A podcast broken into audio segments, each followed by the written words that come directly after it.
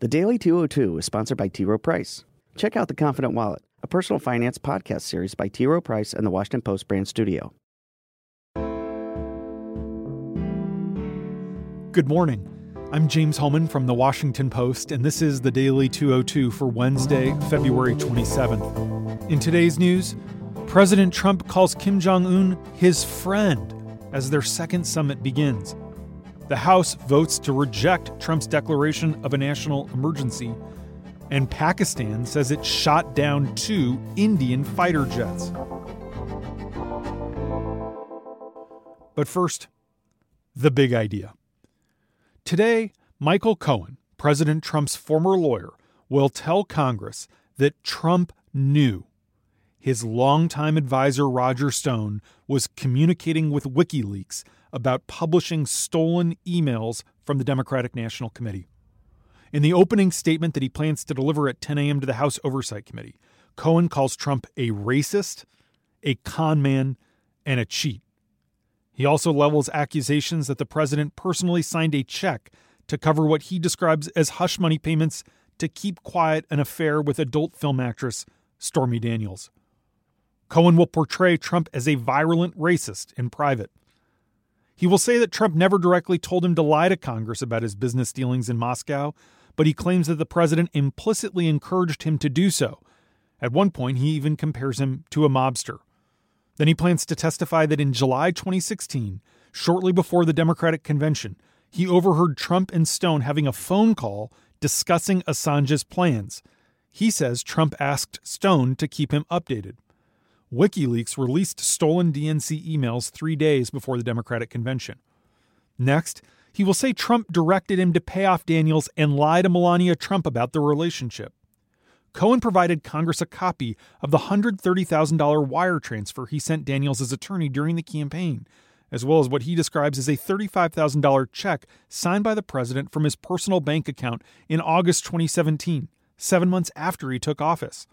A copy of that signed check is going to be displayed on a big screen during the hearing. Cohen says it was one in a series of installments Trump made to reimburse him for the hush money payout. Cohen pleaded guilty last year to campaign finance violations related to the payments to Daniels. Trump claims he never told Cohen to send the money.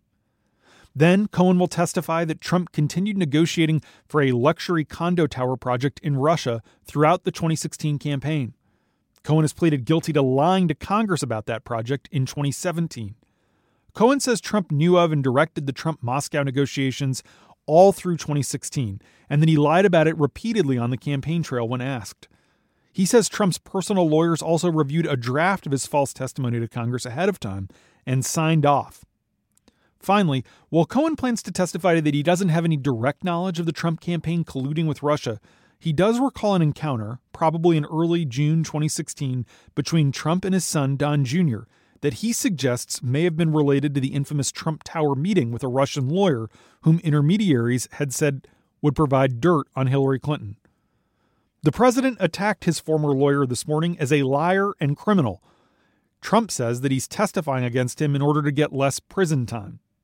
Cohen starts his three year sentence for his crimes in the next few months. And that's the big idea. Here are three other headlines that should be on your radar. Number one, Trump has opened two days of summits in Hanoi by offering a public embrace of North Korean leader Kim Jong un. He referred to the brutal authoritarian ruler as my friend and held up communist Vietnam as a model for economic growth if Kim pursues steps to denuclearize. Trump's overture to Kim came hours before they were scheduled to meet for the first of two days of meetings, including a social dinner Wednesday evening at the luxurious five star Metropole Hotel in Vietnam's capital. White House aides have said the president is determined to sell Kim on a vision of modernization and present him with a choice between global isolation or burgeoning economic growth if he gives up his nuclear weapons program. In brief remarks during an appearance with Vietnam's president, Trump said he marveled at the construction projects his motorcade passed by during his drive into town after landing at the airport. Yet, if Trump aims to show he's focused on the high stakes summit with Kim, he appeared to undermine that shortly after wrapping up the meetings with the Vietnamese. In addition to his attacks on Cohen, which you can expect from a counterpuncher like the president, he also went after Senator Dick Blumenthal, the Democrat from Connecticut, mocking him as he has in the past over questionable statements that Blumenthal has made about his military service. Trump said he discussed Blumenthal with the Vietnamese leadership. Number two, the House passed a resolution yesterday to overturn Trump's national emergency declaration at the southern border, but fell short of the two thirds majority necessary to overcome the president's certain veto. The 245 to 182 tally was mostly along party lines, though 13 Republicans defected to side with all the Democrats on a vote that effectively became a test of GOP party loyalty to Trump. Of the 13 Republicans, four are conservatives with strong libertarian leanings. The other nine are moderates who represent swing districts where Trump's unpopular. Mitch McConnell says the Senate will vote on the resolution before the chamber's next recess, which starts March 18th. Several GOP senators voiced concerns about the declaration during a closed door lunch yesterday with Vice President Mike Pence. One of those senators was Ted Cruz, who questioned a Justice Department attorney who was at the lunch about how a future Democratic president might be able to use similar emergency powers if the precedent is upheld. Only four Republican votes would be needed in the Senate to pass the resolution, assuming all the Democrats back it. But 19 GOP defections would be necessary to override a Trump veto. And that's just not going to happen. Meanwhile, House Democrats held two hearings yesterday to cast a fresh spotlight on the Trump policy of migrant family separations.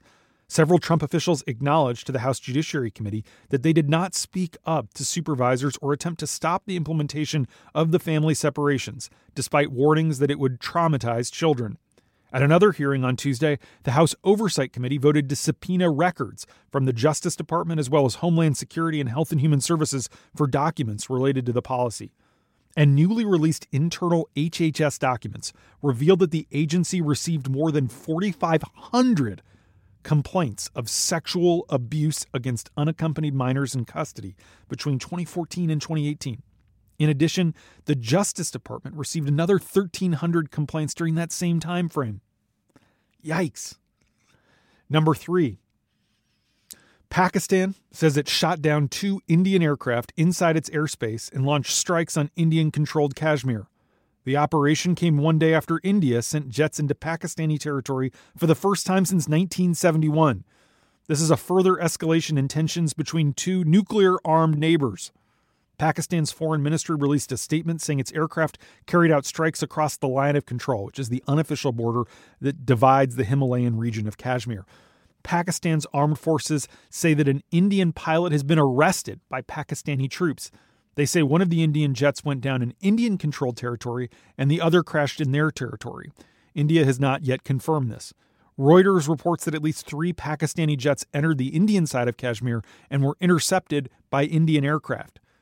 Commercial flights have been suspended in the region, including to and from cities in the state of Jammu and Kashmir, as well as the neighboring state of Punjab. And that's the Daily 202 for Wednesday, February 27th. Thanks for listening. I'm James Hohmann. It's going to be quite a day. I'll talk to you tomorrow.